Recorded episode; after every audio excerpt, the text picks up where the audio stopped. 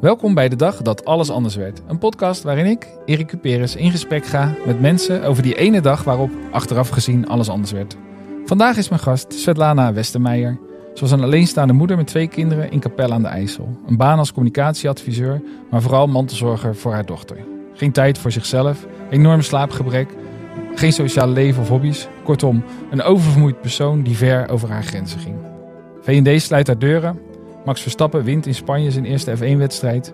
Pokémon Go komt uit. Moeder Teresa wordt heilig verklaard en Donald Trump wint de presidentsverkiezingen. Kent Stop That Feeling van JT staat op nummer 1. En toen werd het 17 juni 2016. De dag dat alles anders werd. Toch? Ja, klopt. Ja. Ja. Het was eh, niet, niet, bepaald een, eh, een positieve beschrijving van je leven op dat moment. Nee. Nee, ik zat eigenlijk wel op een behoorlijk dieptepunt, eh, kan je wel zeggen. Ja. Eh, ik heb meerdere dieptepunten gehad, maar dit was wel eh, voor mijn gevoel, ja, hoe, hoe dieper kan je gaan? Ja, Vert- ver- vertel even wat, wat er gebeurde op die dag en dan kunnen we het daarna hebben over hoe de situatie daarvoor was. Ja. Ehm, nou, op die dag hadden we gepland om onze dochter te gaan brengen naar een zorginstelling. Mhm. Ze is zwaar verstandelijk beperkt, heeft een hele agressieve vorm van epilepsie. En de zorg was onhoudbaar, dus we moesten haar ja, toch naar een zorginstelling gaan brengen waar ze zou gaan wonen. Ja, En permanent. ja. En dit was de dag waarop ik eh, eh, ja, haar in de auto eh, daar naartoe moest rijden. Dat was Ja. 130 kilometer verderop, dus ook niet in de buurt. Hmm. En ehm, ja, ze zou niet meer thuiskomen. Ja, ik hoor aan alles dat het niet bepaald een lichte beslissing was. Nee, nee, er heeft, is een enorme, onbewust een hele aanloop geweest eigenlijk. Want dit was niet iets wat in mijn eh, draaiboekje stond, zeg maar. Die optie Eh, zat er gewoon Dus eigenlijk dat niet op. was gewoon geen optie. Nee. Nee. En eh, op een bepaald moment ga je toch beseffen dat dat moet. Ehm, omdat het echt niet meer gaat. Maar dat is iets waar ik heel lang tegen gevochten heb. Ja. Dus ik heb eigenlijk die gedachte heel lang gewoon weggeduwd. En waarom vecht je daar tegen? Nou, dat heeft verschillende redenen gehad. Het, eh, het eerste is dat je, eh, in mijn overtuiging, eh, laat je je kind niet in de steek. Dat Hmm. was het verhaal wat ik mezelf vertelde. Eh, ik, ben een, ik ben een slechte moeder als ik mijn kind uit huis plaats. Ehm, ik had altijd, altijd een scenario bedacht van: oké, mijn kind is verstandelijk beperkt, heeft zorg, eh, zwaar, ja, het, eigenlijk 24 uur per dag zorg nodig. Dus ehm, uiteindelijk zal ze wel ergens begeleid moeten gaan wonen. Maar dat was voor mijn idee altijd als ze 18 was. Hmm. Dus dat was een probleem voor later. Ja, ja. Ehm, dus ja, het is een stukje accepteren wat je, waar je eigenlijk tegen vecht. ja. Ja. En ik neem aan dat ze zo geboren is. Nee, Niet? ook niet. Nee, Oh. dat maakte het acceptatieproces voor mij nog moeilijker. Oké. Want zij is geboren als een kerngezond, eh, kerngezond eh, baby. Ja, hoe heet Niks meer aan de hand. Tera. Ja, Tera. Ja, Tera. Fijn om gewoon een Ja. naam eh, bij Ja. te hebben. Ja. Ja, en, ze, en, en er was eigenlijk niks met haar aan de hand. Ze groeide gewoon op tot een jaar of twee als een normale, vrolijke peuter. Ze had wel wat slaapproblemen, maar ja, dat hebben wel meer baby's. Zeker. En ehm, nou, er was eigenlijk niks met haar aan de hand. En ik was net bevallen met mijn, van mijn zoontje eh Jari. Die, eh, eh, ja, die, die was ook helemaal gezond. Er was niks mee aan de hand. En we zaten zelfs op kraam. dus er was kraamvisite. En zij zat er gezellig bij. En ineens krijgt zij schokjes in haar armen, in haar benen. En die waren best wel ongecontroleerd. Dus ik dacht, dit is raar. Dit is niet zomaar iets. En dat Mhm. bleef aanhouden. En eh, op een gegeven moment zeiden zelfs de, de vrienden die op bezoek waren van... joh, dat is een beetje vreemd. En toen zijn we toch maar naar de eerste hulp gereden. En toen bleek dat ze epileptische aanvalletjes had. Ja. En ja, mijn zoon was toen net vier weken oud. En je verwacht eigenlijk niet als je kind, eh, als je een baby hebt, dat je oudste ineens iets overkomt. Je bent Ja. heel erg gefocust op die baby die net geboren is. Tuurlijk. Is alles Alle goed? hormonen in je Alle, lijf. alles erop Ja. en eraan. En eh, nou ja. Ja. En dan ineens eh, alsof die van links kwam, zeg maar. Ja. Dat is wat er gebeurde. En, en ja, dat, dat, dat was toen ja, heel moeilijk te accepteren. En tot op de dag van vandaag weten we eigenlijk nog steeds niet waar die epilepsie vandaan komt. Hmm. Er is nooit een oorzaak voor gevonden. Epilepsie is vaak een, eh, een, een symptoom van iets anders. Een hersenbeschadiging, DNA-foutje, een, eh, een stofwisselingsziekte. Het zijn vaak aanvallen die komen in combinatie met andere aandoeningen. Maar bij haar is ook nog steeds niks gevonden. Dus ja, ga het maar accepteren. Hè? Ja. Ja. Ja, dat, ja, je hele verhaal ga- gaat daar eigenlijk over. Hè? Over accepteren. En dan op een gegeven moment toch toegeven aan ik, ik kan het niet meer. Want in het begin is- dat, is dat dan progressief geweest? Hoe, eh, hoe Ja. snel werd het erger? Nou, heel snel. ja, want zij was ehm, eh, nou ja, opgenomen in het ziekenhuis. Een aantal weken in het ziekenhuis gelegen. Allemaal medicijnen uitgeprobeerd. En toen merkte je al dat ze niet reageerde op die medicijnen. En ze had meer dan 10, 12 aanvallen per dag. Elke dag. En dat hield niet op. Dat werd steeds erger. en ehm, uiteindelijk eh, kwam ze dus eh, eh, in een paar maanden tijd. Merkten we dat ze steeds minder ging praten. En ook minder dingen ging begrijpen. Dus op dat moment dacht ik van, hey, dat is vreemd. En dat vroegen ze ook, want eh, er zijn dus blijkbaar eh, hele agressieve kinderepilepsiesyndromen. Die dus ervoor zorgen dat kinderen zo hard achteruit gaan in ontwikkeling, dat ze dus verstandelijk beperkt raken. Nou, ik had geen idee. Nee, ik heb, eh, je staat me te vertellen en ik ben ook echt verbijsterd. Ja, ik Ik- daarom mijn, mijn aanname van, nou, dat was natuurlijk al vanaf de geboorte. Ja. Ja, dat is nee, dat ging verwacht. totaal anders. En het, het gekke is Maakt met... het nog gruwelijker. Ja, Ja, ik bedoel, nou ja. Je, je kunt, ja, je kunt helemaal geen waarde op dit soort dingen plakken. Maar als het, als het zo ineens voor je ogen zich begint te voltrekken, dat lijkt me als moeder eh, echt, eh, nou ja, als vader, als mens überhaupt, lijkt me dat behoorlijk eh, on- onacceptabel, oneerlijk, eh, gemeen en ja, noem maar op. Ja, ja, dat, nou ja, dat, dat, dat ervaarde ik eigenlijk niet zo op dat moment. Want je zit dan in een soort overlevingsmodus. Mhm. Dus je bent alleen maar gefocust op, op, dit op, je kind en op het fixen. Of in ieder geval het, het, het willen weten wat er aan de hand is. Ja. Dat is de eerste eh, fase die we inzaten. Ja. Ik ging gelijk ook in de overleefstand. Ik had helemaal geen eh, ruimte voor acceptatie of verdriet of wat dan ook. Nee. Ik, eh, ik was meteen eh, als een soort oermoeder ging ik, eh, ja, ging ik Ja. daarmee aan de slag, zeg maar. We gaan dit... eh, Ja, en, en ehm, ik heb ook heel lang ontkend dat het dus eh, minder werd met haar, bijvoorbeeld op, op het gebied van het praten. hmm. Ik merkte echt dat ik eh, heel lang nog de woordjes met haar aan het oefenen was, want zij ging langzamerhand steeds minder woordjes zeggen. En ehm, ja, ik probeerde dat gewoon soort van vast te houden. En op het laatst zei ze alleen maar mama. Hmm. En toen na een jaar verdween dat ook. Dus binnen een jaar was, zei ze helemaal niks meer. En ehm, ja, ik bleef daar toch maar een soort van tegen vechten.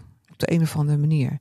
Ja. Ehm, ja, dat is dan toch een gevoel. En dat, dat noem ik dan levend verlies. Alsof je je kind verliest, maar ze gaat niet dood. Want Ook door de medicijnen veranderde ze heel erg qua karakter. Tenminste, qua karakter. Haar gedrag werd zo dat ze... Ja, dat ik mijn kind niet meer herkende. En De, de medicijnen die onderdrukken epilepsie... Wat bij haar trouwens niet eens werkte. Maar dat is wat de, wat de, wat, wat de bedoeling is. Ja. Maar het onderdrukt natuurlijk het hele systeem. Dus je wordt een soort van vlak zombie. Eh, ja, ze ging daardoor ook eh, zich heel anders gedragen. En we merkten al gauw dat heeft geen zin. Dus dan ga je weer andere dingen uitproberen. Ja. En zo werd het eigenlijk een soort van eh, zoektocht naar hoe kunnen we eh, de aanvallen stoppen. En Ja. eh, ik was al best wel snel in de, in de modus van. Ehm, het gaat niet alleen om de aanvallen. Het gaat ook om haar eh, gedrag en, en, en nou ja, hoe we daarmee om moeten gaan. En ik merk wel dat de wereld toch wel vrij ingesteld is op het medische stuk. Ja. Hè, op de aanvallen stoppen. Eh, terwijl er natuurlijk veel meer aan de hand was met haar. Ja. Door haar gedrag, door het niet kunnen praten, door dingen minder goed kunnen begrijpen.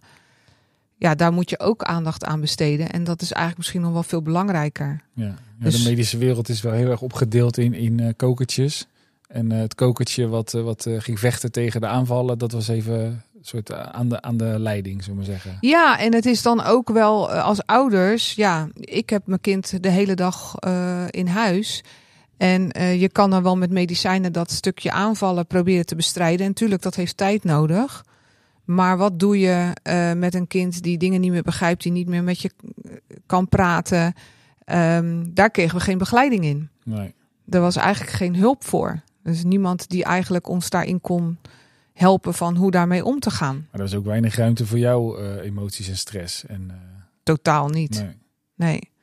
En dat, dat was ook iets wat ik mezelf ook aandeed hoor. Dat was Hmm. ook echt de eerste reactie dat- als dat- moeder maar- is, je doet alles voor je kind. Ja, dat, maar dat is gewoon een oergevoel. Dat, je noemde het net al, de oermoeder. Eh, Ja. Dus deels is dat een oergevoel. En eh, ja, het, het gaat natuurlijk ook stapje voor stapje.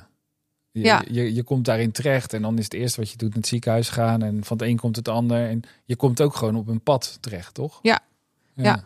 Wat Ja. be- beschrijf eens hoe het toen thuis was. Want je, je, je zegt zo'n aanval. Maar ja, goed, epileptische aanval, dan kan je letterlijk omvallen. Liep ze nog of hoe zag dat Ja. eruit? Nou, ze, ze is wel mobiel. Ze is gelukkig eh, gewoon fysiek kan ze gewoon nog lopen. Er zijn ook kinderen die bij wijze van spreken nog zelfs inderdaad beperkt raken in het lopen. Of in het fysieke stuk. Ze is eh, verstandelijk beperkt, dus gelukkig niet eh, meervoudig gehandicapt. Nee. Ehm, maar ja, de aanvallen, dat wist ik dus ook niet. Er zijn heel veel verschillende soorten aanvallen. Ja. Je hebt aanvallen waarin mensen een soort absence krijgen en dan zijn ze afwezig. Ja. Maar dan zie je eigenlijk meer, ja, je ziet verder niet veel aan ze. Alleen dat ze aan de ogen dat ze er niet helemaal bij zijn. Ja. Je hebt aanvallen die zijn ehm, ja, tonisch. Dat betekent dat er een soort spanning in de lijf is. Maar dat kan ook gewoon eh, bijvoorbeeld een spanning in de armen zijn. eh, die heel kort duurt. Kan een paar seconden duren. Ja. Eh, en je hebt de, de, de aanvallen zoals iedereen die kent. Ja. Dat je echt omvalt en schudden. En nou ja, dat dan vaak eh, heel lang duurt.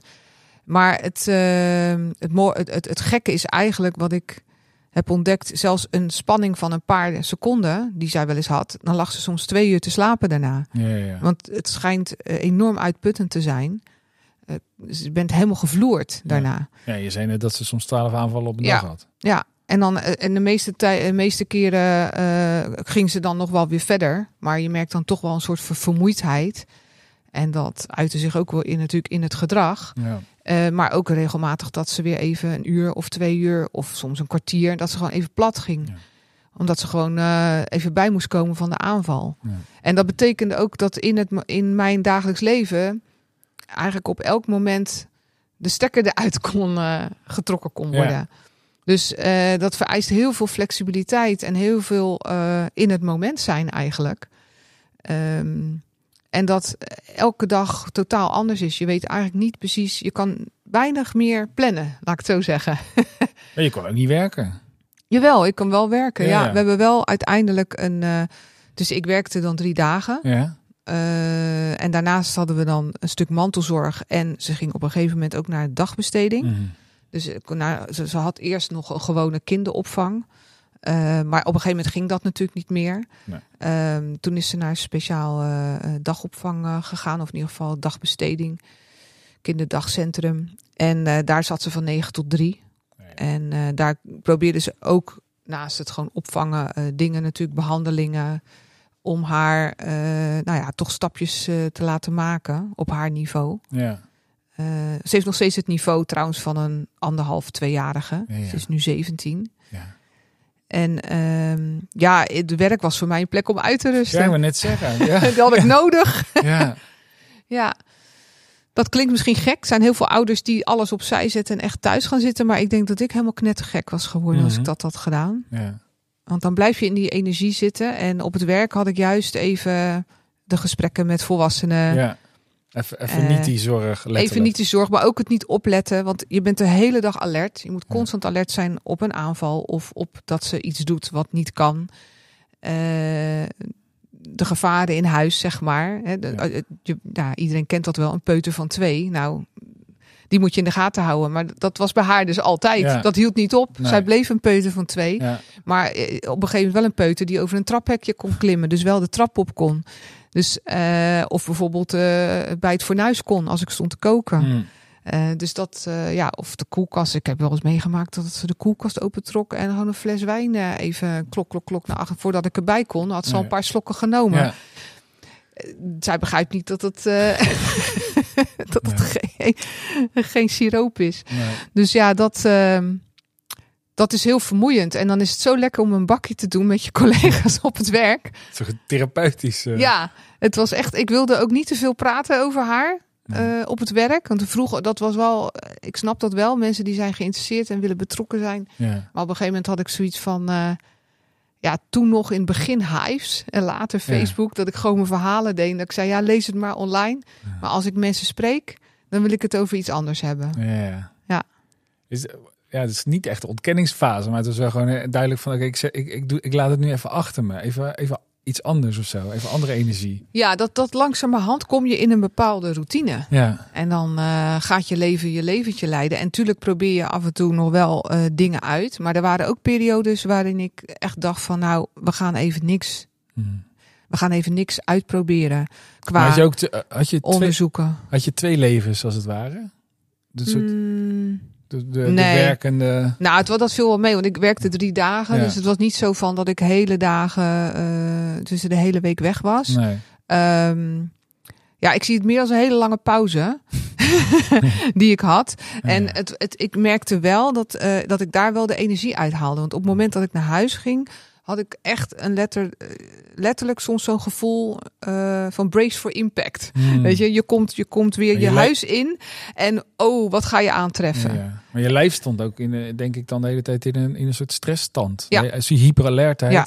Dus echt recipe for disaster. Ja, Als je zo lang in die stand blijft, dan op een gegeven moment stort, je, stort je vanzelf in. Ja, ik stortte niet in. Ik bleek heel veel wilskracht te hebben, maar het was niet Ja. goed voor mijn lijf. Nee. Ik heb bijna tien jaar in die overleefstand gezeten, in die alertheid. Ja. Ehm Tera sliep ook heel slecht door die epileptische aanvallen. Hmm. Werd meerdere keren per nacht wakker. Soms na een aanval geeft ze over. Nou, dan ligt haar hele bed onder. Ja. Dus dan moet je alles verschonen. En dan ben je weer een uur verder. En ze had eh, op een gegeven moment toch een soort ritme ontwikkeld om elke dag om vijf uur, kwart over vijf wakker te worden. Nou, ik weiger om, om voor zessen mijn bed uit te komen. Dus dan was het een soort van managen. Eh, eh, haar in bed nemen. Of nou ja, op de een of andere manier zorgen dat, dat, dat we niet om, voor Hmm. zessen beneden zitten. Ik vind zes uur vroeg hoor. ik, ik ben geen ochtendmens. Nee, Dus het is, wat de je hel het- was Je dit. doet het nu klinken alsof zes uur uitslapen is. Ja, Dat nou, geeft wel een beetje aan hoe, eh, hoe hoog het niveau was van, van de spanning en het, Ja. het zorgen. Ja, klopt. Ja. En, en, en ik ben geen ochtendmens. Het was echt verschrikkelijk. Ik, ja, gelukkig vond zij dan K3 en eh Kabouter Plop en dat soort filmpjes heel leuk. Dus dan zet ik de tv aan en dan was het eerste uur van zes tot zeven. Zat ik een beetje soort, zat ik als een zombie op de Ja. bank. Ja, En, in de eh, achtergrond K3. Ja, Ja. ja. en eh, toch, eh, en eh, nou, ik had natuurlijk ook nog mijn zoontje. En ja, dan was het ook een soort van, ik werd bijna boos. Want soms, ze had heel soms dat ze wel eens doorsliep. Dat Ja. ze dus een, nou ja, eigenlijk kreeg ze dan vaak om zes uur een aanval in bed. Maar dat kan ook soms heel subtiel zijn. Dat hebben wij dan niet door. En dan door. slaapt ze eigenlijk gelijk door. En dan is ze zeven uur wakker. En dan is het yes, Ja. weet je wel. Ja. Maar eh, dan presteerde het op mijn zoon, die altijd goed sliep, om zes uur wakker te worden. Nou, dan, dan, ik merkte ook daaraan dat ik dus eigenlijk aan het overleven was. Want ik kon dat er gewoon niet bij hebben. Ik, werd daar, ik, ik kon daar gewoon boos om worden. Ja. Dus dat was, voor- eh, voor was hem wel ook. heftig. Voor hem ook heftig, want eh, die, de- op een gegeven moment kan ik me voorstellen dat zo'n kleintje daar ook omheen gaat tiptoeën. Die heeft ook door dat er Ja. eh, iets nodig is of zo. Ja, hij weet, hij weet niet beter. Want hij was vanaf zijn babytijd al zo makkelijk Ja. en zo meegaand. En maakte zich in die zin, nou niet helemaal onzichtbaar, maar was wel gewoon heel makkelijk. Hmm. En altijd vrolijk. Ja, Het is echt een heel positief ventje geweest. En ja, nog steeds, hoewel hij is nu aan het puberen. Ehm, maar dat, dan nog valt het mee. Ja. Hij is altijd, eh, ja, hij heeft het altijd geaccepteerd. Hij weet ook niet beter. ja. Maar ik heb me daar wel vaak schuldig over gevoeld. Ja. Dat ik toch dacht van, ik moet hem ook aandacht geven. Hij moet niet ondersneeuwen. Dus het was een soort eh, spagaat waar ik altijd Mhm. in zat. Ja, kan me ook wel iets bij voorstellen. Dat is, ook, dat is soms al als je twee kinderen hebt zonder allerlei eh, gedoe. Ja, Eh, Ja. Ik zeggen, kinderen is altijd gedoe. sowieso. Ja. Ja, Wel leuk gedoe meestal, maar... eh, ja. Ja. Hey, wanneer was het moment dat je doorhad van eh, dit, dit ehm, kijken, hoe ga ik mijn vraag formuleren? Er, er komt een moment dat je door hebt van nou, wat we ook doen, het, het, het lijkt niet beter te worden. Er moet een Ja. moment zijn waarop je denkt, ja, dit is het. Nou, het, sowieso het moment, dit is het. Dat kan ik niet helemaal duiden wanneer dat is geweest. Ehm, want ehm, ja, er zijn, wat ik al zei, er zijn periodes geweest waarin ik ook gewoon even niks deed. Hmm. Of waarin we niet eh, aan het zoeken waren naar een oplossing of probeerden haar stapjes verder te laten maken. Ehm, en ik merkte soms dat de omgeving daar ook wel apart op reageerde. Zo van, eh, als er dan in het nieuws was dat er weer een nieuwe behandeling eh, bekend was of een nieuwe ontdekking Ja. was, daar moeten jullie ook iets mee. En dan Mhm. zei ik nee. En eh, ja, maar dan misschien kan het dan. En Ja. toen merkte ik al van dat ik daar dacht van ja, maar het hoeft niet opgelost te worden. Ik hoef ook niet meer te weten wat de oorzaak is van haar epilepsie. Nee. Want wat heeft dat voor zin? Het is op een gegeven moment beter om gewoon te kijken van, nou, dit is het. Ja. Het is een nieuw, eh, een nieuw, eh, ja, een nieuw referentiekader eigenlijk wat je Ja. voor jezelf moet maken. Want dit is het. En ik heb, ik heb ehm, dat accepteren heb ik volgens mij best wel snel gedaan. Van dit is het wat het is. Maar het accepteren, ik kan eigenlijk niet voor haar zorgen zoals ze nu is. Mm. Dat was een andere. Ja, ja. Ja, dat was Ja. een ander proces. En dat Ja. heb ik nog wel heel lang. eh, want ik, ik, ik dacht, nou, dit is wat het is. Maar ik moet hier dan wel voor blijven zorgen. Ja. Want ik ben de moeder en dat doen moeders nu eenmaal. Ja, een kind eh, gaat altijd op nummer één. En je laat eh, je kind niet in de steek. Ja. En andere kinderen kunnen, of andere mensen kunnen niet voor mijn kind zorgen. Ik, ik voel mijn kind het beste aan, al die dooddoeners. Mhm. Ehm, ja, wat voor mijn gevoel, als ik er nu op terugkijk, één grote, nou zal ik het dan maar heel, eh, hoe noem je dat, sterk uitdrukken, één grote, toch wel een soort egotripperij is geweest. Mhm. En dat zien heel veel moeders niet zo. Maar ehm, ja, ik heb wel een aardige eh, ontwikkeling doorgemaakt waarin ik heb ontdekt dat, eh, waar, dat ik, waar, waarin ik tot, ja, heb ontdekt dat het best wel egoïstisch is om te denken dat jij als moeder het allemaal wel kan. Hm. En ehm, ik heb heel lang gedacht toen ik haar uit, uit huis eh, moest plaatsen. Van het is egoïstisch dat ik haar eh, heb eh, tussen haakjes weggedaan. Ja, ja. En ik ben erachter gekomen dat het heel egoïstisch is geweest. Dat ik haar zo lang heb bij me, bij me heb gehouden. Ja. Het is andersom geweest. Want ik dacht dat het het beste was voor haar. Maar het was meer een soort van gevecht wat ik met mezelf aan het voeren was. Ja. En dat, ja, dat heeft wel hele andere inzichten mee, meegebracht. Ja, je zegt nogal wat. Ik probeer het even te duiden, want Ja. ik, ik denk dat ik je kan volgen. Ehm, het, het lijkt logisch als je kind hebt dat je zelf weet wat het beste is voor je kind. En, en dat is ook iets wat dan gegroeid is. Want ze was tien toen, toen uiteindelijk die Ja. Ja, toch? Ja. Dus daar, dan ben je al tien jaar onderweg. En dan heb je allerlei mechanismes en eh, dingen. Aan de andere kant, toen je het net had over dat eh, medisch kinderdagverblijf. Toen dacht ik, ja, daar zijn professionals, die weten precies. Ja, Die zijn ervoor getraind, die zijn Ja. ervoor opgeleid. Jij niet. nee, Eh, Wij als ouders zijn helemaal niet opgevoed, nee. opgeleid om ouder te zijn. Dat mag zomaar allemaal. nee. Ja, Maar zeker niet om eh, in zo'n complexe situatie het juiste te doen. En ongetwijfeld heb je heel veel dingen supergoed gedaan. En voel je je dochter heel goed aan. Dat geloof ik ook gelijk. Maar tegelijkertijd lijkt me, als je het heel plat slaat, een vrouw die onder constante druk staat. eh, chronisch slapeloos is. En eh dat lijkt me niet de allerbeste persoon om voor een kind te zorgen die zoveel zorg nodig heeft. nee. Toch? Helemaal eens. Als je Ja, er met afstand naar kijkt. ja. Ehm, maar ja, even zo goed kan ik me voorstellen dat het een hartverscheurend besluit is ehm, om, om dat besluit te nemen. ja. Wat, wat, eh, wa- wat, bracht je uiteindelijk toe om, dat, om die keuze toch te maken? Want Ja. ik neem aan dat die keuze al, dat je die al ver voor je uit had geschoven, al wat langer. Nou, eigenlijk niet. Oh, Het is heel raar. ik ben goed in mijn Eh, aannames vandaag. Ja, en dat is heel, heel, heel apart gegaan. En eh, ja, de dag dat alles anders werd. Er was ook een eh, dag dat alles anders werd, maar dan in het klein. Mhm. Die eerder gebeurde. Dat was in 2015. Toen ik een bakje thee deed met mijn leidinggevende. En die vroeg van, hoe gaat het met je? En nou, normaal vertel ik dan een heel verhaal over Tera. Toch even Ja. nou ja, ik had een logeerhuis gevonden waarin eh, ze twee, één keer in de twee weken kon eh, logeren, zodat ik wat kon bijslapen. Ja. En eh, dus een heel verhaal. En, en toen stopte ze en zei ze, nee, nee, nee, wacht nou eens even. Hoe gaat het nou met jou? Ja. En wat doe jij nou voor jezelf nog? Nou, ja, toen was het stil. ja. En ehm, toen brak ik. Ja. dat is heel raar. Het, is, het was een hele simpele vraag, maar het gaf ineens het besef van: ik heb helemaal niks meer voor mezelf. Ik, eh, ik weet niet eens hoe het met me gaat, want daar ben ik me niet meer van bewust. Ik zit in een overleefstand en ik ga maar door. En ik merkte dat ik mezelf eigenlijk zo gruwelijk tekort deed. En dat, ehm, ja, dat, dat voelde heel verdrietig. Ja. En ik, eh, ik besefte op dat moment dat ik mezelf echt totaal kwijt was. ja, en dat was wel iets wat even binnenkwam.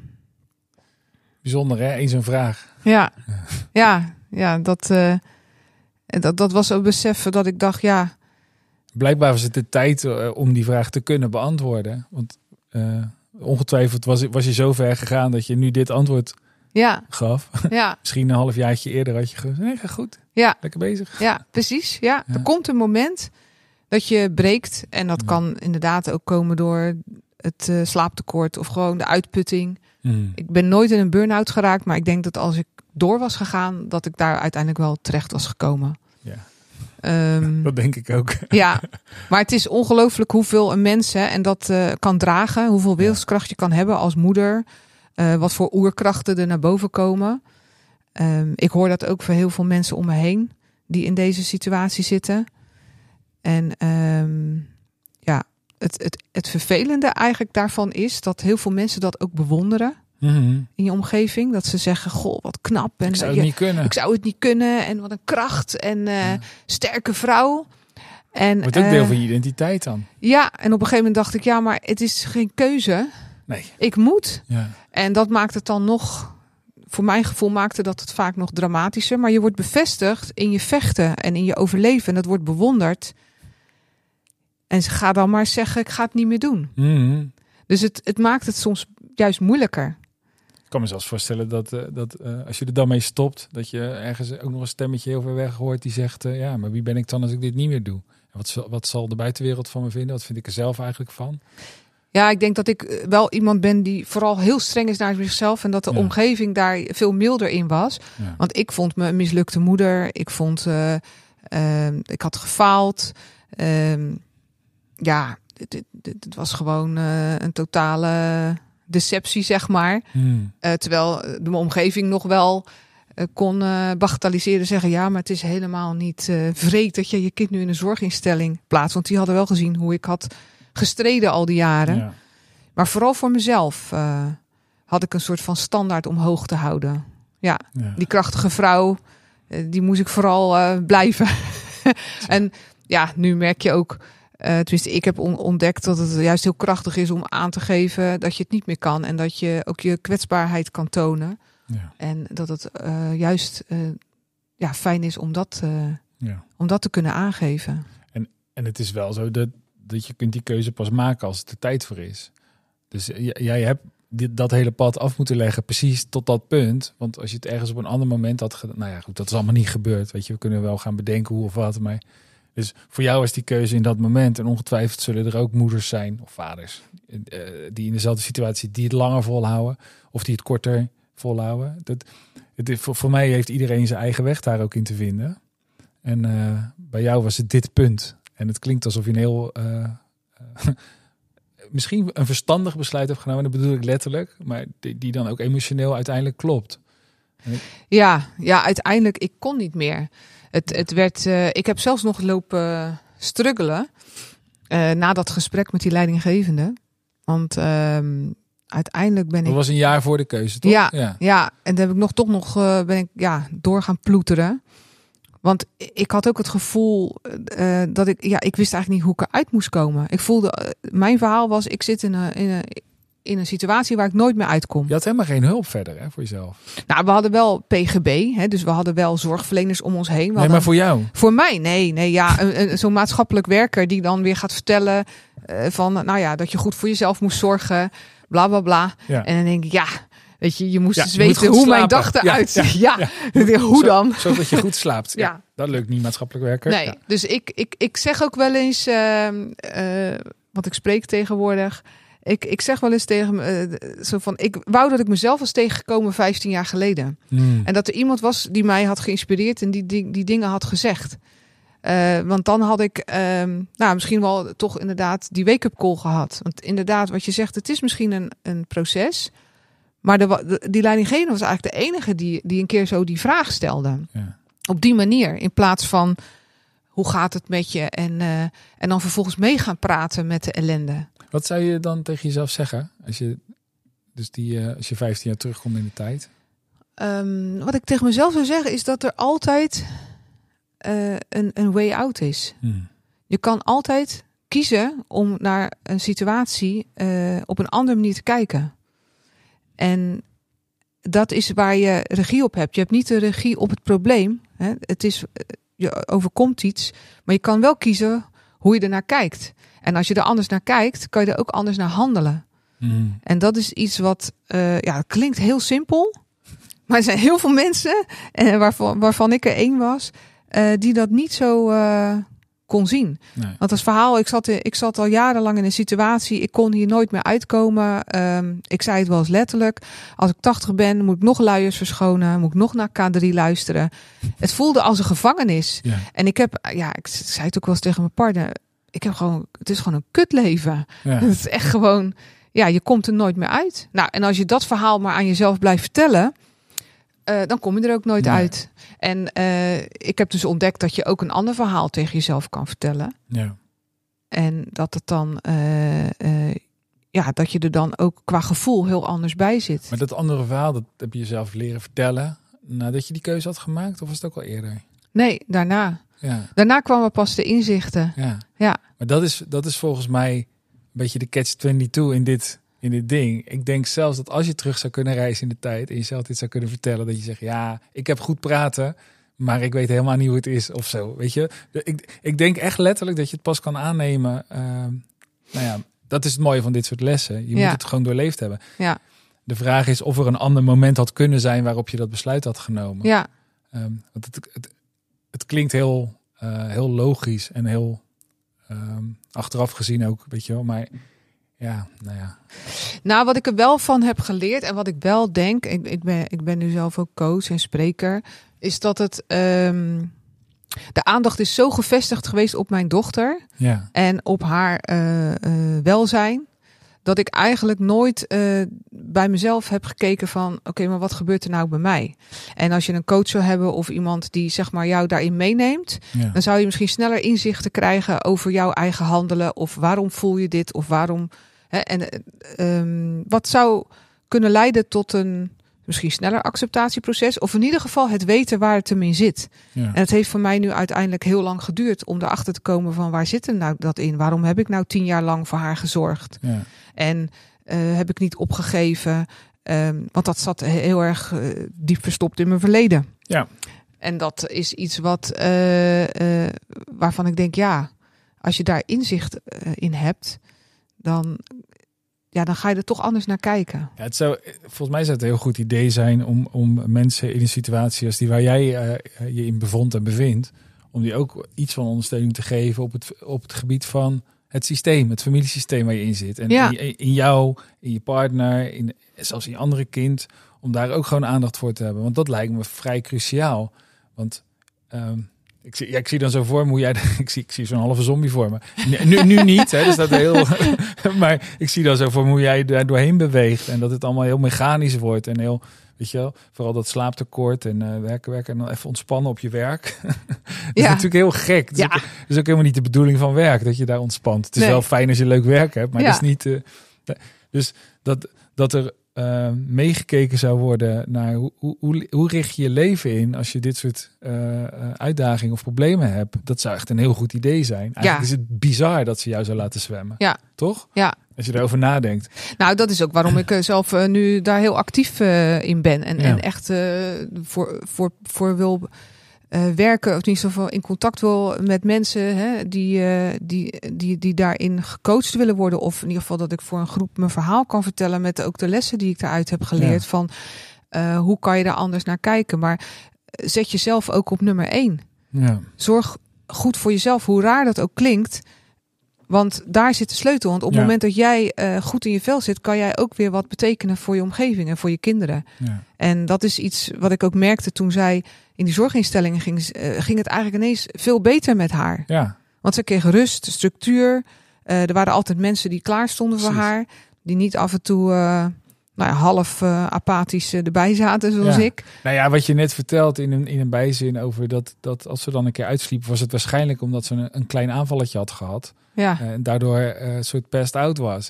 En dat jij dan opgelucht was. Dat lijkt me niet de allerbeste manier. nee. Ja. Ook daar ga Zonder je. oordeel, hè? Nee, maar daar, eh, hallo, daar ging Ja. ik me ook heel schuldig over voelen. Want ik werd op een gegeven moment. eh, ehm, ja, je gaat, je, gaat, je, gaat, je gaat ook heel rare dingen denken als je slaaptekort hebt. Mhm. Ik bedoel, ik, ik, ik heb wel eens gehoord dat eh, een van de martelaarstechnieken in de, in de, in de leger is eh, slaapdeprivatie. Ja. Nou, eh, dan heb ik aardig wat moeten doorstaan. En er wordt echt geen leuk persoon van. Nee. Dus je gaat ook echt wel naar een heel donker stuk. die heb ik ook zeker Hmm. aangekeken in die periode. Hoe, hoe is het een beetje met je liefde op dat moment? Als je dan naar je dochter kijkt. Nou, da- ook dat, dat is een van de grootste dingen, ja, openbaringen die ik heb mogen ervaren. Eh, want je zei net van, eh, je bent eh, geen begeleider op een dag, medisch dagcentrum. Maar op een gegeven moment was je een halve neuroloog, halve epilepsieverpleegkundige, orthopedagoog, autistdeskundige. Nou ja, weet ik maar. Ik had zoveel rollen. Ik moest van alles wat weten. Want ik was wel in contact met al die zorgverleners om haar heen. Want Ja. het was een heel netwerk van meer dan 15, 16 zorgverleners. Dat deed ik trouwens ook nog. De Tera BV noem ik dat. Die moest je allemaal managen en met elkaar in contact brengen. En Ja. rapportages en gesprekken voeren. Dat is ook bijzonder goed geregeld in Nederland. En dat is niet goed geregeld in Nederland. Oh. Dus dat, er is heel veel, hè? Ja, ik, denk, ik klaag niet. Er is heel Nee. veel. Maar je moet wel de juiste loketten weten te vinden. En ik denk dat ik daar nog de meeste energie op heb verloren. Om daar achter te komen. Om dat op te bouwen. En dat er niet iemand is die dat zeg maar voor mij kon regelen. Hè, een manager. Ja, ja. Maar die was ik ook nog. En daardoor merkte ik dat ik heel veel kennis kreeg. Maar eh, uit bescherming ook eh, meer een verzorger werd voor Tera ja. omdat ik merkte dat dat eh, mij overeind hield. Want als jij als moeder elke keer moet zien dat je kind omvalt Hmm. en eh, van, een, van een aanval en eigenlijk lijdt hè, met een lange ei, ja. ehm, dan trek je het emotioneel niet meer. Dus ik ging een soort van afstand creëren. Hmm. Eh, net zoals dat eh, verpleegkundigen dat op een kinderafdeling in een ziekenhuis doen. ja. Ehm, eh, omdat anders het niet meer vol te houden was om voor haar te zorgen. En ehm, nou, dat gevoel heb ik heel erg lang gemist. En op het moment dat zij weer in die, zorg, in die zorginstelling ging, wer, eh, ging wonen, merkte ik dat ik weer moeder werd. Toen dacht ik, nu kan ik weer die liefde toelaten. Hmm. En nu kan ik weer die moederrol echt vol eh, aangaan. Ja. Want dat andere is weggevallen. ja. Ja, en al dat andere deed je ook uit liefde. Ik bedoel, zo simpel is het. Sowieso, maar Ja. ik voelde het niet Nee. meer. De, de- Nee. Ik heb me wel bewust afgesloten van mijn gevoel. En, dat, Dat hart- dat, dat, en daar voelde ik me dan ook nog eens een keer schuldig ja, snap over. ik ook, ja, maar wat is dat hartverscheurend, joh. Jezus, wat heb je Ja. dat... eh, ja. Ja, ja, dan krijg je wel wat voor je kiezen. En dan ondertussen ook nog eh, een ander kindje. en Ja. een huishouden en de hele shabam. eh. ja. Ja, ik heb toen uiteindelijk, wat je zegt ook van hoe komt het dan dat je dan toch die beslissing hebt genomen? Of tenminste, hoe ver is het gekomen? Ik ben na dat gesprek met die leidinggevende, een paar maanden later ben ik wel naar een retraite gegaan in Spanje. Dus ik heb op een gegeven moment wel een beslissing genomen van ik moet weg, want Ja. ik moet mezelf weer terugvinden, want ik ben mezelf een beetje kwijt. Ja, Ehm, en dat was een week in Spanje, weg van de familie, eh, uit contact van de kinderen. En de hele week eigenlijk eh, alleen maar bezig zijn met mezelf en op zoek naar mezelf. Nou, dat was best wel confronterend, kan ik je zeggen. je had jezelf bij hè? Eh, ook dat. Ja. Maar met name ook, ehm, eh, het was letterlijk weer het terugvinden van jezelf. Ja. En ik had daar echt een week voor nodig. Want je kan, ik had daarvoor ook wel sessies wel eens bij een psycholoog of wat dan ook. Je zei ik had geen hulp, maar ja, dat, dat was een uur. En dan ben je ook, ehm, ja, ik ben zo iemand die gaat dan de deur uit en dan, dan ben ik het alweer vergeten. Hmm. Je moet me echt een douw geven. Ik had echt een douw nodig. Ja. En dan als je een week lang geconfronteerd wordt, ja, ik geloof dat op dag vijf dat ik brak, dat, ze eind, dat er eindelijk iets gebeurde omdat ik gewoon zo eh, in die wilskracht stond en in die kracht en het sterk houden was, dat het gewoon heel moeilijk was om mij even uit evenwicht te En krijgen. dat is hele default modus geworden. Ja, dat was Ja. wel eh, iets wat ik eh, al die jaren had eh, aangeleerd, zeg Ja. maar. Wat ook nog eens door de buitenwereld werd bevestigd de hele tijd. Ook nog eens, Ja. ja, want dat was ook zo knap dat ik dat Ja. deed. Ja, Svetlana, de sterke vrouw. ja, en ik hou van complimenten. Hè. Ik Ja. weet ook dat ik daar best wel gevoelig voor ben. Dus dan, nou, dan, eh, dan ga ik het nog meer doen, hè? Ja, ja wie niet, wie niet. Dus, wat, eh, wat voor soort retreat was dat? het was een, eh, nou, het was wel heel bijzonder, want het was een spirituele reis, zeg maar. Mhm. Het was gebaseerd op de Alchemist Mhm. van Paulo Coelho. En ehm, ja, we gingen met een groep eh, naar Spanje. En eh, die we, we kenden elkaar niet. En we wisten eigenlijk niet waar we gingen slapen, wat we gingen doen, waar we gingen eten. Het was echt letterlijk een reis eh, waarin je ging kijken naar de tekens en op intuïtie ga kijken van, nou ja, wat gaan we links of, of rechtsaf? Nou, dat, en iedereen zei ook tegen mij van tevoren dat je dat durft. Ik wil net zeggen, dus ik snap dat, dat je dat verkocht krijgt. Nou, dat is het eeuwige loslaten. Ja. En het was voor mij eigenlijk, ik was zo uh, altijd aan het managen en aan het vasthouden ja. en aan het plannen. Nou ja, en, en het allemaal, al die bordjes omhoog aan het houden. Dat voelde voor mij juist als een soort walhalla. Ja. Van, oh, dan kan ik alles loslaten. Dan, dan hoef ik nergens meer eigenlijk over na te denken. En dan word ik gedwongen om weer naar mijn gevoel te gaan. En het was echt letterlijk want ik dacht eerst, nou ja, dat hebben ze vast wel een beetje voorbereid. Maar dat was dus niet zo. We kwamen daar met een begeleider en iemand voor de, uh, de, de, praktische dingen. En iemand ja, die meer begeleidt op coaching. Nou, we zitten daar met z'n twaalf, geloof ik, in het busje. En een chauffeur. En toen zei die van, uh, de begeleider, die zei van, nou, we gaan rijden. En jullie moeten maar zeggen waar we naartoe moeten rijden. Nou, toen dacht ik, hè? en we kenden elkaar helemaal niet. En toen was het van, Oké, en toen op een gegeven moment hebben we uh, een, een, kaart gepakt. En uh, toen hebben we één uh, deelnemer die, die had de ogen dicht. En die hebben we gewoon met de vinger en zo en gewoon gewezen. Oh, nou, dan gingen we daarheen. En dan gingen we naar een of ander dorpje. Totaal niet toeristisch. Midden in de bergen. Nou, en dan maak je de meest wonderlijke dingen mee. Het is zo bijzonder. Uh, we zaten op een terrasje op een gegeven moment. En toen zei hij van nou waar visualiseer waar je terecht wil komen. Weet je, ga daar eens over nadenken. Ging met de hele groep over nadenken. En uh, dit is waar we terecht willen komen. En uh, nou ja, we hadden dat beschreven. En het was uiteindelijk gewoon op de vierde of de vijfde dag dat we daar dus terecht kwamen. En allemaal waren we helemaal perplex van hoe, hoe, hoe kan het dat we nu precies op die plek zijn? We hadden precies beschreven hoe het eruit zag met wijnranken, Ja, met een mooi zwembad, met in de bergen. En nou, het was zo'n soort eh, bed and breakfast-achtig iets. Het, en toen, ja, het was gewoon bijzonder. Het Ja. was zo mooi om los te laten. En tuurlijk, onderweg deden we natuurlijk de nodige meditaties, Mhm. maar ook oefeningen om visualisaties en dingen om tot jezelf te komen. Ja, de, de stiltewandelingen door de bergen en, Mhm. en dat soort dingen. Dat was echt voor mij, ja, ik had dat nog nooit gedaan.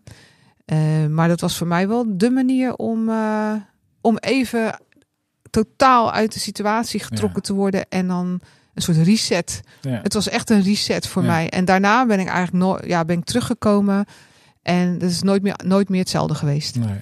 Dus eh, en, en daar is wel iets gebeurd dat ik dacht, hé, hey, maar nu, het is gewoon belangrijk dat ik voor mezelf ga zorgen, dat ik die balans beter krijg. En ik Ja. merkte echt dat ik, eh, ja, dat ik alleen maar bezig was met andere mensen tevreden houden en Ja.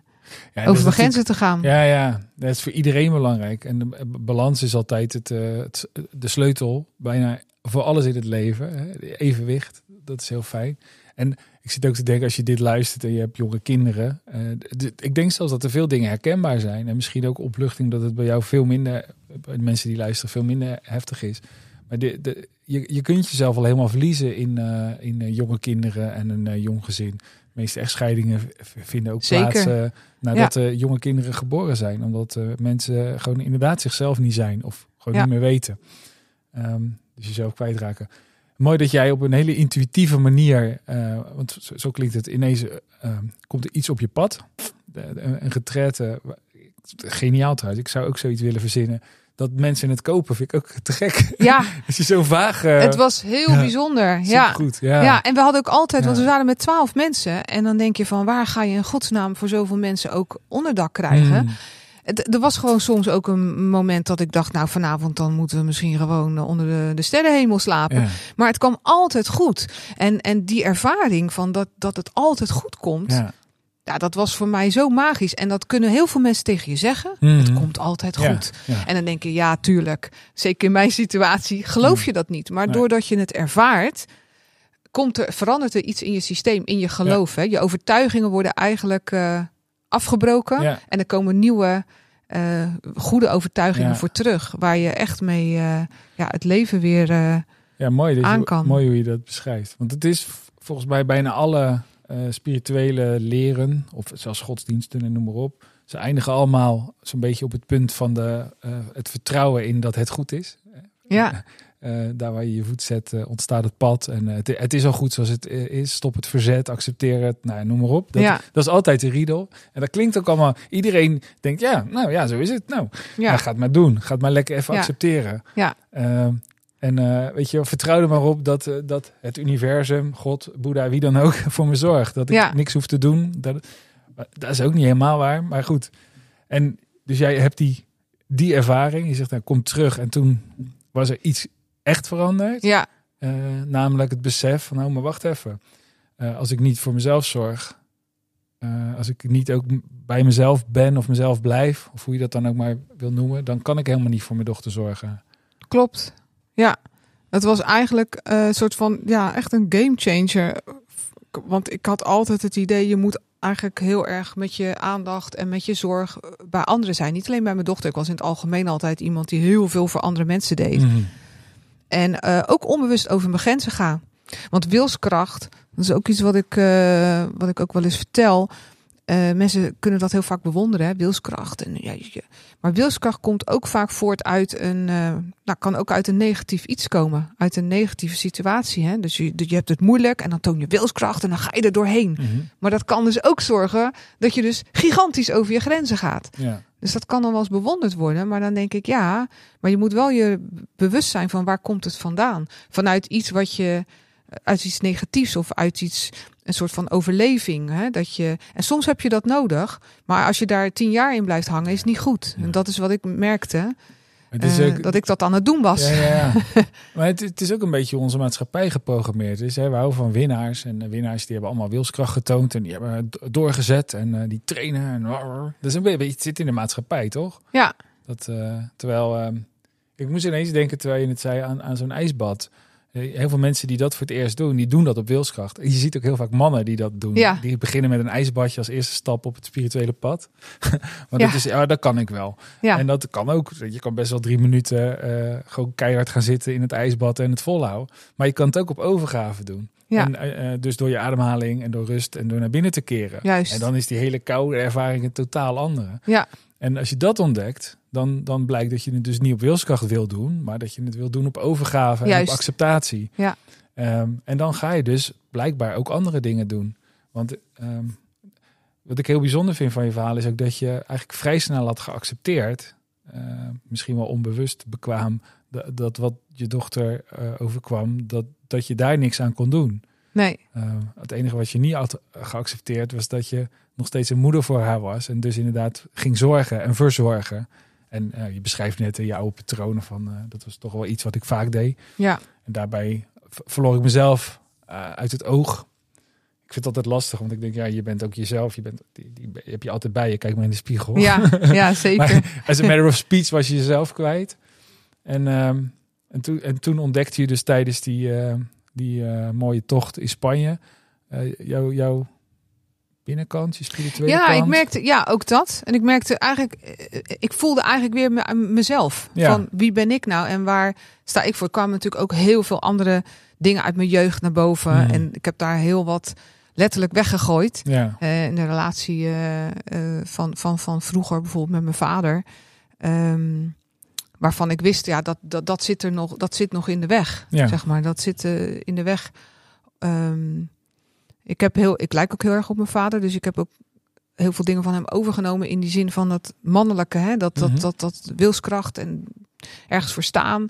En dat heb ik daar helemaal letterlijk weg kunnen gooien. En dat was net alsof er 20 kilo van me afging. Ja. Want dat was iets wat, wat, wat hij wilde, als we het hebben over familieopstellingen. Ja. Dat was iets wat doorgegeven was, maar waar ik eigenlijk helemaal niks mee hoefde of Nee. moest.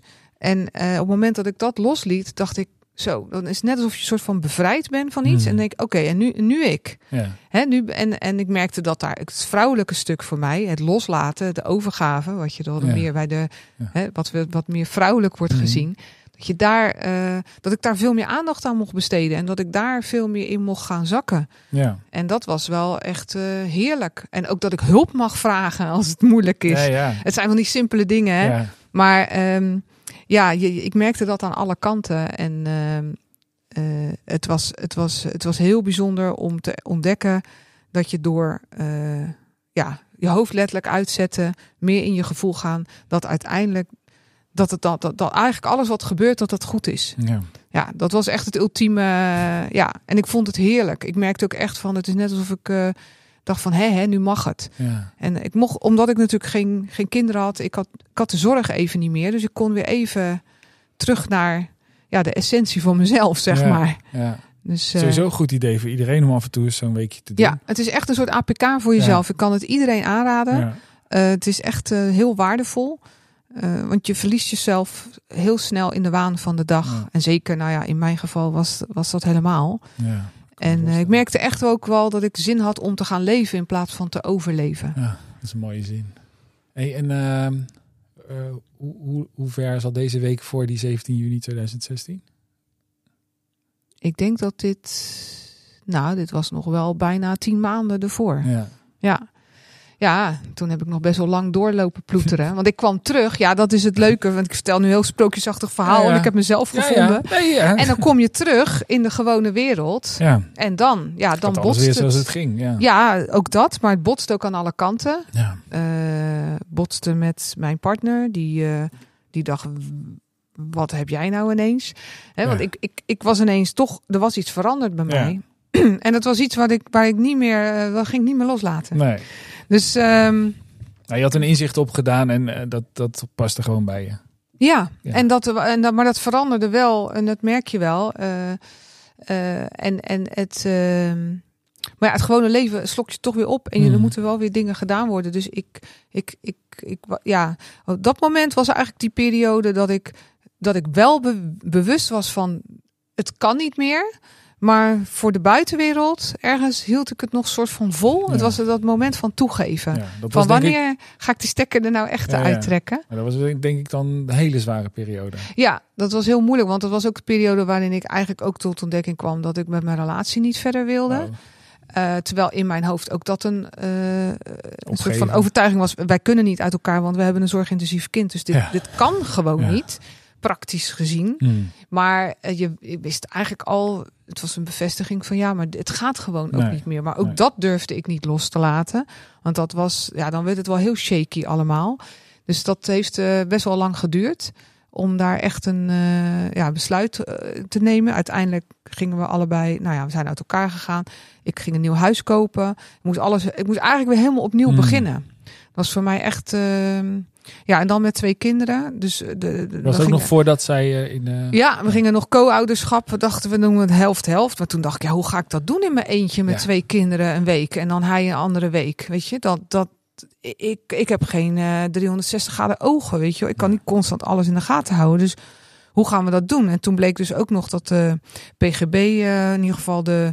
Er was gedoe met, het, eh, met, het, met de financiën, waardoor zij waarschijnlijk minder dagen op dat kinderdagcentrum kon blijven. Nou, het, werd, het was net alsof het universum zei van, Ja. geef nou maar op, Ja. want We kunnen nog wel, we Ja. kunnen het nog een tandje erger ja. maken. En toen bleek ik ook echt, want door, door alles wat ik dat jaar ma- meemaakte en een nieuw huis kopen en, en uit elkaar gaan. En nou, met haar ging het ook steeds slechter, ook nog eens. Ja.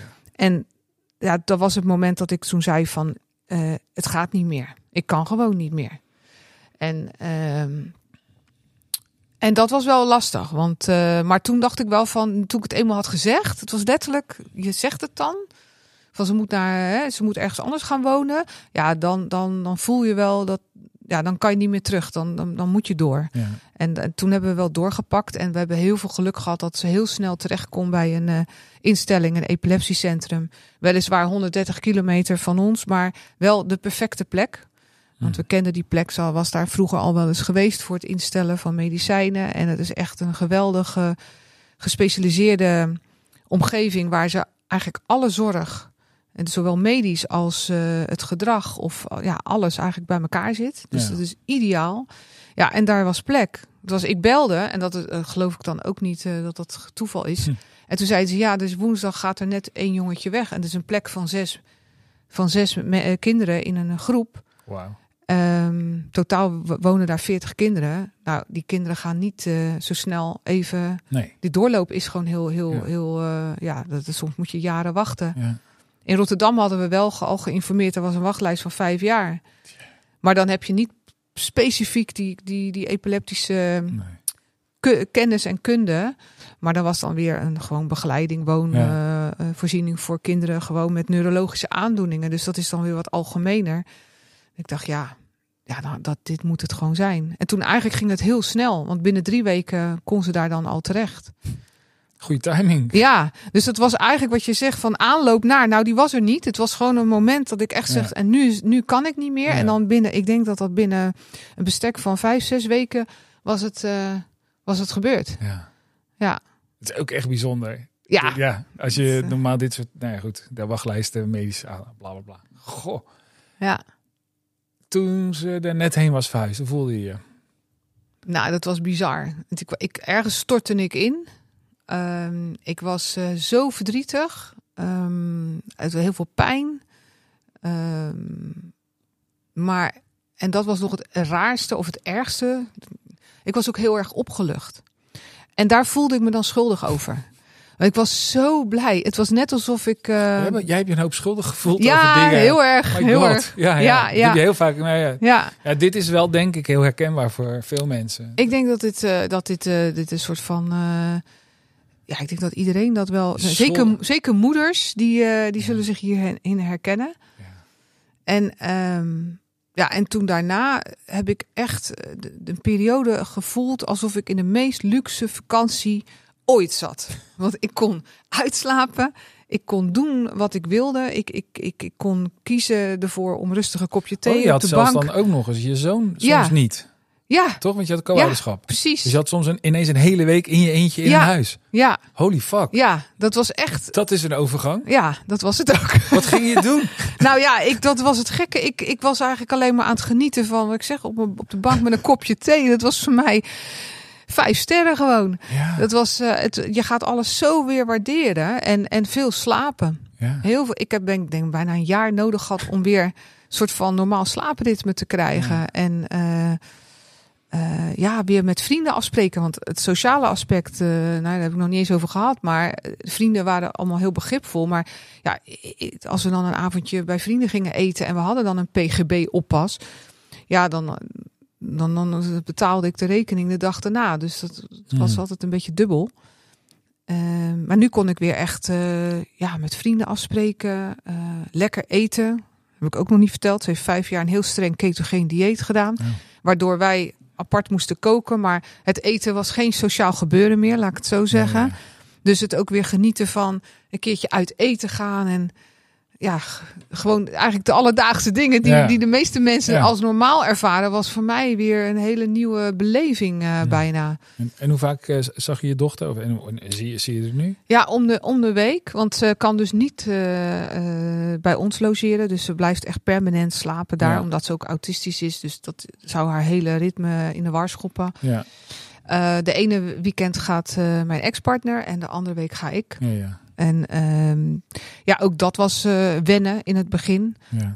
Eh, want ik merkte wel in het begin dat ik wel vaker er naartoe wilde.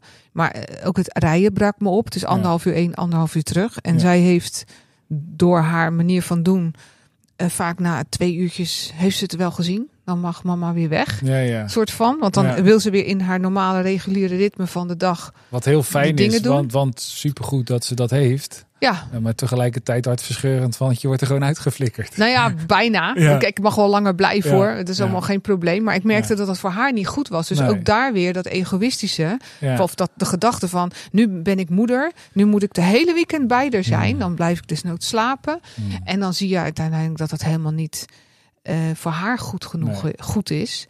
Ehm, en dan moet je ook weer, ja, daar eh, eerlijk over zijn naar jezelf. Want ergens is het meer jouw ego die graag wil dat. Jij wil eigenlijk liefst bij je kind blijven. Ja. Maar het is dan ja, toch niet goed voor haar. Dus dan moet je wel iets voor opzij zetten. Ja. Ehm, dus daar heb ik dan nu ook gewoon helemaal geen moeite meer mee. Ik merk ook echt dat dat eh, helemaal prima is. Ja. Ehm, ja, en, eh, en, dat, en ook daarin het zorgen voor mezelf. Ik merk soms gewoon dat ik echt helemaal eh, kapot ben. Als ik een, een zondag naar de toe ga. Omdat het rijden heel zwaar is. En dan komt ze, en kom ik bij haar. En ze is niet altijd in de even goede doen. Want zij heeft Ja. nog steeds dagen dat ze even wat minder is. Ja. En niet zoveel wil. Of eh, niet zo blij is om mij te zien. Mm. Ehm, en dan ga je wel met die gedachte weer terug de auto in. ja. Ja, dat is wel iets waar ik nu wel mee kan dealen. Mm. Maar wat in het begin vond ik dat best wel moeilijk. Ja, Eh, het heeft natuurlijk niks met jou te maken, maar het voelt wel zo. ja, ik, Ja. Ik, ik, ik, ik, ik breek eigenlijk in haar gewone leven in. Ja. Ik ben nu een soort van passant. Ik, ik, als bezoeker kom ik binnen en, ze, Ja. en ik heb wel nog steeds het gevoel dat ze weet wie ik ben hoor. Mm. Maar, ehm, want ik weet, met corona was het heel heftig. En toen kon ik haar tien weken niet zien. En toen werd alles dicht, eh, dicht eh, was dicht. Ja. En ehm, eh, ja, toen merkte ze ook wel aan haar dat ze daar wel moeite mee had. Dus, dus, dus Ja. daaraan merk je ook wel dat ze echt wel weet wie de moeder is en Ja, wie de vader is. Maar ik kan me voorstellen dat, want je, je zei net, het niveau is anderhalf, twee Ja, jaar of zo. ja. Dat, dat, dat het besef van tijd en het besef van twee weken of zo, dat dat helemaal niet aanwezig is dan. Nee.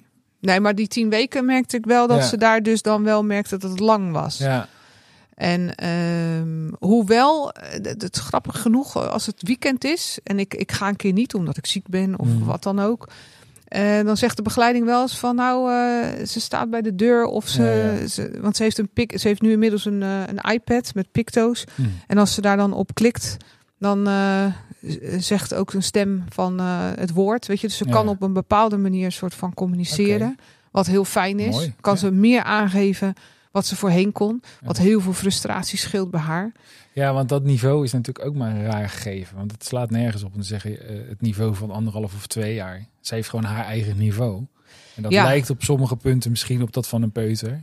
Maar als je dit beschrijft, dan is er misschien ook nog iets heel anders aan de hand. Niet altijd. Ja, ze noemen dat, en dat is dus eh, de kennis die ik allemaal heb opgedaan, ja. disharmonisch ontwikkelingsprofiel. Ah, ja. En dat betekent dat ze dus op bepaalde punten eh, anderhalf, twee is, maar bepaalde dingen wel weer kan doen die eigenlijk bij een, een ouder iemand passen. Dus ze maakt bijvoorbeeld ook puzzeltjes van 30, 40 stukken. Nou, dat kunnen Ja. tweejarigen niet. Precies. Dus dat, dat is dan weer heel apart. Dus je, je- wat jij zegt, het is haar eigen DNA'tje, zeg maar, qua ontwikkeling. En eh, gelukkig kan ze nu dan die dingen wel aanklikken. En zie je ook van dat ze daardoor meer rust heeft. Omdat ze dus, ze kan bij wijze van spreken ze aangeven wat ze op de brood wil. Hè, dat is een soort Ja. zelfbeschikking. En dat is Ja. waar ik de winst zie in haar eh, kwaliteit van leven. En Ja. zo kijk ik er ook naar. Het was nooit gelukt dat ze bij jou was gebleven. Nee, zeker niet. We hebben wel picto's gehad en zo hoor. Ja. Maar ik bedoel... eh, Nee, maar dat, dat is het dan is één gewoon- iemand die is daarmee bezig en een ander iemand is gewoon voor haar aan het zorgen. En ja, er is gewoon heel veel tijd en aandacht. ja. En eh, Ja. wat een mazzel dat ze daar terecht komt. Nou, ik ben eeuwig Ja. dankbaar voor. Want eh, ze zit daar gewoon echt perfect op haar plek. En de begeleiders die kennen haar inmiddels ook zo goed. Ja. eh, dat ze haar ook eh, intuïtief kunnen lezen. En ehm, ja, dus ook dat, de overtuiging, ik ben de enige die mijn kind begrijpt. Nou, daar ben ik dus ook wel terug van gekomen. In de zin van, ja, die begeleiders die, ja, die, heel veel daarvan zijn ook moeder, weet je. Mm. Dus eh, ook dat loslaten, zeg maar. ja. En toegeven aan jezelf van, eh, ja, tuurlijk, ik voeg nog steeds dat stukje moeder toe. Ja. Maar dat andere stuk zorg, ja, dat, dat zonder jou gewoon, was ze eh, er niet geweest. Nee, Dus je bent Nee. de moeder, ja, weet je wel. ja. Ja, mooi man. En eh, dan zit je lekker op de bank, kopje thee, een vakantie van een jaar. wat, eh, wat is eruit voortgekomen? Hoe is het nu met je? Nou, heel veel. Ja. Sorry hoor. Nou, ja, ik ben spreker. Ja, nou, dat is wel. Er is daarna een enorme persoonlijke ontwikkelings. eh, reis zou ik bijna willen noemen. Want Ja. Spanje was het begin. Daarna ben ik echt wel gaan verdiepen in eh, van eh, ja, wat de hell happened hier. Ja, Hè, dan, dan, dan kijk je, dan ga je toch terugkijken en je wil verder. ja, En het was eigenlijk weer het opnieuw ontdekken van mezelf. Ik had een hele lange relatie gehad. Ik had natuurlijk die tien jaar zorg gehad. En ineens is het van wie ben ik nou eigenlijk? En wat wil ik nou eigenlijk? Ik wist niet eens, toen ik mijn huis ging inrichten, ook ik wist niet eens welke smaak ik had aan meubels. Want ik had altijd alles samen gedaan met Ja. een partner. Dus Ja. ineens allemaal dat soort dingen. Ja. Maar ook eh, op spiritueel vlak inderdaad. Eh, ik ging eh, mediteren. Ik, mindfulness. Ik ging me boeken lezen. Ehm, om erachter te komen van, ja, waar zitten we nou in? En, en hoe, hoe, hoe heeft het zover kunnen komen? ja. En ehm, ja, daar heb ik heel veel stappen in gemaakt. Ik, eh, ik merkte dat ik dat ook ontzettend interessant vond. Eh, ook, ook van andere mensen. Dus ik heb uiteindelijk een coachopleiding gedaan. En ehm, ik, ik heb heel lang communicatie gedaan. Eh, maar ik merkte ook dat dat me niet meer eigenlijk boeide. Het was ook eigenlijk wat ik merkte in die periode van eh, zorg. Dat ik op mijn werk er was een plek om uit te rusten. Maar ik bleef daar ook qua ambitie natuurlijk gewoon op dezelfde plek zitten. Want ik had tegen mezelf en tegen mijn leidinggevende gezegd: van ja, ik heb echt geen ruimte om te groeien. Want ik moet gewoon in mijn comfortzone blijven op mijn werk. Anders dan trek ik het thuis niet meer. Precies. Maar ergens merkte ik toch ook wel dat dat een beetje. Eh, ja, ook daar leverde ik iets in van mezelf. Want mijn ambitie, die ik wel had, ja, daar was gewoon geen ruimte voor. En dat kwam weer tevoorschijn. En toen ben ik weer gaan nadenken van wat wil ik nou echt? Want ik zit hier al jarenlang in die communicatie Ja. en eh, stukken schrijven en dat is allemaal hartstikke leuk. Maar wat wil ik nou echt? Weet je, waarom? Hè, dan ga je toch een beetje dieper graven. Waarom ben ik hier eigenlijk? Hè? Wat is mijn zielsmissie? Ja. En ehm, ja, toen merkte ik wel, ik heb een verhaal. Dus- En, en het, het, het grappige was dat ik natuurlijk dit verhaal vertelde aan collega's of aan vrienden of andere mensen die ik tegenkwam. En dat ze altijd zeiden van jeetje, wat een verhaal. Mm. Jeetje, ik krijg er kippenvel van. En eh, ook hoe ik er dan uitgekomen ben, met name dat stuk. Hè? Dat, en, en, en, ehm, en toen dacht ik, ja, ik, ik, ik, ik denk dat ik hier iets mee moet. Alleen het heeft nog een paar jaar geduurd voordat ik dat durfde. Ja. Omdat het best wel spannend is om met zo'n persoonlijk kwetsbaar iets op een podium te gaan staan en het te delen. Maar Ja. echt omdat ik voel een soort van ehm, roeping van, oh, als ik terugga naar die tijd en naar het gevoel wat ik toen had, het idee van uitzichtloosheid en van de wanhoop Ja. en van de slaaptekort. En dat ik, als ik, als ik, ja, en dat heeft dan niet alleen te maken met, met een zorgintensief kind. Het kunnen ook zorgprofessionals zijn die eeuwig zorgen. Mensen die gewoon veel zorgen. Mm. En eh, daardoor soms in een situatie zitten waar, waarvan ze denken: ik kom er nooit meer uit. Ja, om daar gewoon mijn verhaal te vertellen. En misschien dat er ergens een inzicht komt, of beweging komt, of een eh, vonkje aangaat Mooi. waarmee ze naar huis gaan. En misschien gaat dat vonkje, wat jij ook zegt, hè, je hebt je eigen proces, misschien niet de dag erna aan. Maar gaan ze twee jaar later, denken ze nog eens een keer aan iets wat ik heb gezegd. En dat dat hun leven gaat veranderen. Ja. De dag dat alles anders werd. Hoe mooi zou het zijn Ja. als ik een keer een uitspraak doe, waardoor mensen dat voelen. Ja. Hè, wat mijn leidinggevende ook zei, die vraag stelde. Hoe gaat het nu echt met je? Ja, dat is iets wat ik ook wil. Dat, dat merkte ik. Ik denk dat ik dat. eh, Hè, dus ik voelde echt van. Ik denk dat ik dat moet doen. Ja. Ik moet ook die vragen gaan stellen als coach. Maar ik moet ook dingen gaan vertellen op het podium. Er zijn heel veel mensen in deze situatie. Ehm, maar de, ja, en iedereen heeft zijn eigen verhaal. Mm. Want ik, ik, ik, ik, het gaat ook om het verhaal. Het gaat niet om mij. Maar ik merk wel eh, dat het heel, heel veel mensen dit, dit verhaal eh, niet durven te vertellen. Hè, of of hè, echt oprecht van wat er nou in hun omgaat. ja. Al die schuldgevoelens, al die Schaamte. En al helemaal niet op een podium.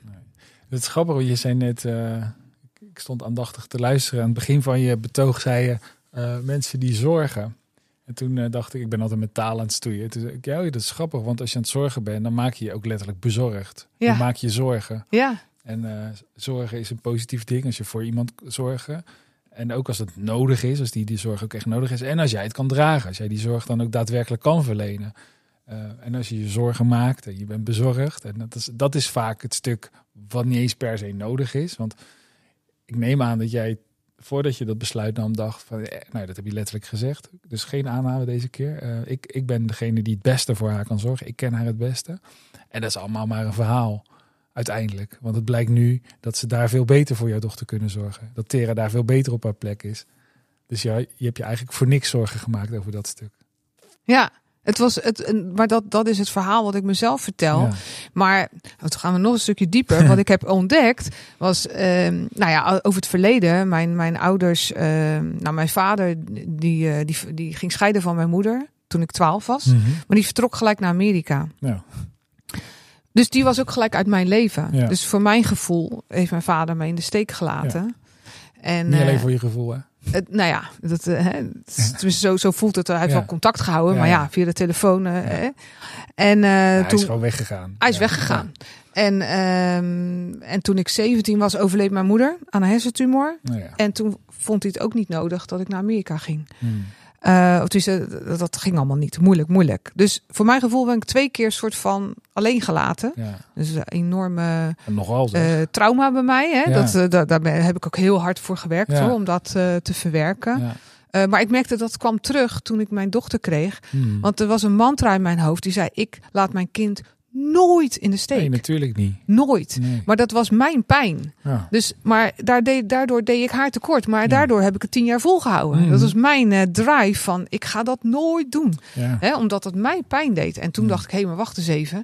Dit zijn twee verschillende dingen die ik eigenlijk met elkaar aan het verweven ben. En dat is niet goed voor haar. En daarom zeg ik ook altijd, nu ook als ik spreek van, zet jezelf op nummer één. Ja. Ook als moeder. Ook als moeder van een zorgintensief kind. Hoe raar dat ook klinkt. Mm. En ga eens naar jezelf kijken. Ga eens kijken, waarom doe je dit? Ja. En dan zegt ze, ja, omdat ik van mijn kind hou en ik doe alles voor mijn kind. Ja, en waar... Ik doe alles voor mijn kind. Wie heeft dat ooit gezegd? Hmm. Weet je, is dat echt van jou? Of is dat een soort van, komt dat ergens anders vandaan? Ja. En is dat ook wel zo? Ik durf dat taboe wel te doorbreken. Om daar is gewoon echt eh, wat, ja, wat meer naar jezelf te kijken. Ja, als je er liefdevol naar kijkt, is, is eh, goed voor je kind zorgen. In jouw geval was het in ieder geval dat Tera de hulp kreeg die beter bij haar paste en waardoor ze nu meer rust ervaart. Vermoed Ja. ik. Dus, dus eigenlijk, eigenlijk is juist dat, loslaten van het idee dat jij de beste bent, eh, is het beste wat je had kunnen doen. Dus Ja. dat is iets het te- dus tegenovergestelde van haar in de steek laten. Ja, daar kwam ik later achter. Ja, dat ik ja. zei, ik, ik dacht altijd dat het egoïstisch was Ja. om haar, om haar eh, weg te doen. Hè? Maar ik kwam erachter dat het egoïstisch was om haar bij me te houden. Hè? Dat dat iets van mij was. En daar zat een soort drive van mij, een soort bewijsdrang van... Ik kan het wel, ik ga het niet doen zoals mijn Mhm. vader dat heeft gedaan. Nou ja, en dat, ik denk dat heel veel mensen daar onbewust mee worstelen. Maar, Maar, dit, dit is ook iets wat maar dat niet weten. Nee, precies. Maar iedereen die luistert herkent hier iets in. Daar hoef je geen zorgintensief kind voor te hebben. Nee, Wij doen het allemaal beter dan onze ouders. Ja. Of slechter. Of, het, of precies hetzelfde. Maar dat is nou eenmaal wat het systeem ook eh, lekker in stand houdt. Dus dat, dat vechten tegen, ik ga nooit zo worden als hij. Of ik Ja. ga precies zo doen als zij. eh, of andersom. ja. dat is echt een recipe for disaster. Maar dat hoort wel ook bij volwassen worden. En bij jezelf leren ontdekken. Ja. En, eh, door- Nou, ja. ik vind het ook niet erg dat het gebeurd is. Hè. Ik kan het nu ook het over, over wat mijn vader, dat heb ik allemaal verwerkt. Hmm. En, maar ook het feit van ehm, eh, mijn dochter. Hè, dus ze zeggen wel eens levend verlies. Hè, met kinderen Ja. met een zorgintensief, mensen met een zorgintensief kind zeggen levend verlies. zijn een soort van verlies, maar je kind gaat niet dood. Ehm, en er zijn nog heel veel mensen die daar toch nog steeds mee worstelen op bepaalde momenten. Bijvoorbeeld, ik, ik, ik merkte dat ik dat eh, vrij goed een plek heb kunnen geven. Want vorig jaar werd ze 16. En toen had ik ook een stukje op Facebook geschreven. ehm, zo van, ze wordt 16, hè, sweet 16. Maar er is geen moment in mijn hoofd, echt, echt niet, dat ik denk van... Goh, welke kleren zou ze vandaag aangetrokken hebben?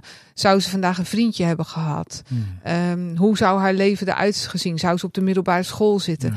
Ik heb geen moment aan die momenten gedacht. Om, eh, maar er zijn heel veel mensen die dat nog wel hebben. En daardoor iedere keer weer terugkomen in, in die pijn. Ja. En ik heb, ja, ik had een droom. Hè. Ik wilde een dochter. Ehm, nou, mijn moeder die was overleden toen 17 was. Ik heb best wel een stuk daarin gemist. Dus ik dacht ook van nou, als ik nou straks moeder ben en ik krijg een dochter, Hmm. Dan, dan ga ik in die moederrol, ga ik Ja. het stukje inhalen. Ja, weet je, het was een heel verhaal, want ik me mezelf bedacht, een soort sprookje. En toen ik dus in verwachting was van een dochter, nou, het was echt geweldig. En toen die droom uiteenspatte, eh, ja, dan kan je twee dingen doen. Je kan vasthouden aan die droom en aan dat het dat niet meer, dat dat niet meer gaat gebeuren. Maar dan blijf je dus in die pijn. Ja. En dan blijf je daarin hangen. En ik heb op een gegeven moment wel dat, ook dat kunnen loslaten. Ja. Zo van een nieuw referentiekader. Van dit is mijn dochter en dit is zoals ze nu is. En ja, nu voel ik dat helemaal niet Hmm. meer. Dus dat is wel heel fijn. En ik merk bij heel veel mensen die, eh, nou ja, die ik dan zo wel eens tref, die ook in zo'n situatie zitten, die daar dan nog een soort van tegen vechten. Ja. Ja. Wat ook heel begrijpelijk is. Wat heel menselijk Ja. is. Vol- volgens mij ben jij behoorlijk gelukkig. Nu, Ja, Toch? ja, Ja, dat is een rare overgang die ik maak. Maar dat komt omdat ik... ehm, de, ik als, ik als ik dan een scenario zou schetsen... waarin jij gewoon een gezonde dochter zou krijgen... en een gezonde zoon... dan vraag ik me af wanneer dat moment van spiritueel ontwaken was geweest. niet. Waarschijnlijk niet. Ik Dus- denk het niet. Dus in die zin eh, is dat eh, precies eh, wa- waar je dochter eh, je mee geholpen heeft. Nou, dat is ook wat ik zeg. Dat is echt mijn. is- mensen vragen zich wel eens af waarom zijn dit soort kinderen op de, op de wereld? Ja, wat, wat leveren ze nou aan de mensheid? Hè? Wat is hun bijdrage? Met alle, je kan het heel plat slaan. ja. Ze kosten heel veel geld. Ja. Sommige mensen ja. Jij zeggen dat, niet, maar die, denken dat wel. Ja, echt- Ja, ja, Ja, en ik voel en ik en ik voel heel erg wat mijn ervaring is geweest dat deze mensen zijn hier om ons iets te leren, Ja. Om mij bewust te maken, om in het moment te zijn, want mijn dochter is alleen maar in het moment. Ja. Die heeft geen besef van van van vandaag of van gisteren of eh, van morgen en van gisteren. En die is alleen maar in het moment. Ja. En iedere keer brengt ze mij daar weer naar terug. En dan denk ik, ja, zij heeft mij zoveel inzichten gegeven, geleerd over mezelf. Het enorme spiegel. En dat denk ik dat alle kinderen dat zijn. Maar misschien Mm. was bij haar nog wel een, een tandje erger. Tenminste, in mijn geval. En ik heb dat. Eh, ja, ik heb daar dus een missie. Ik moet daar dus iets mee. Ja. Want als ik dat kan doorgeven, dat is ook mijn. Ja, wat ik ook zeg. Door haar zwijgen ben ik gaan spreken. ja. Mooi. Dat is eh, waar ik het voor doe. Mooi. Dankjewel eh, voor je verhaal. Dat was Ja, dit graag 17, gedaan. 17 juni 2016. Dit was de dag dat alles anders werd. Dankjewel voor het luisteren. Als je dit soort verhalen nou tof vindt om te horen, abonneer je dan en laat een review achter. Ik heb geen enkel verdienmodel aan deze podcast te hangen, maar ik vind het wel super tof als deze mooie verhalen terechtkomen bij de mensen die er iets mee kunnen. Of die er iets aan hebben. Dus, nogmaals, dankjewel voor het luisteren. Deel, like, abonneer en tot de volgende aflevering.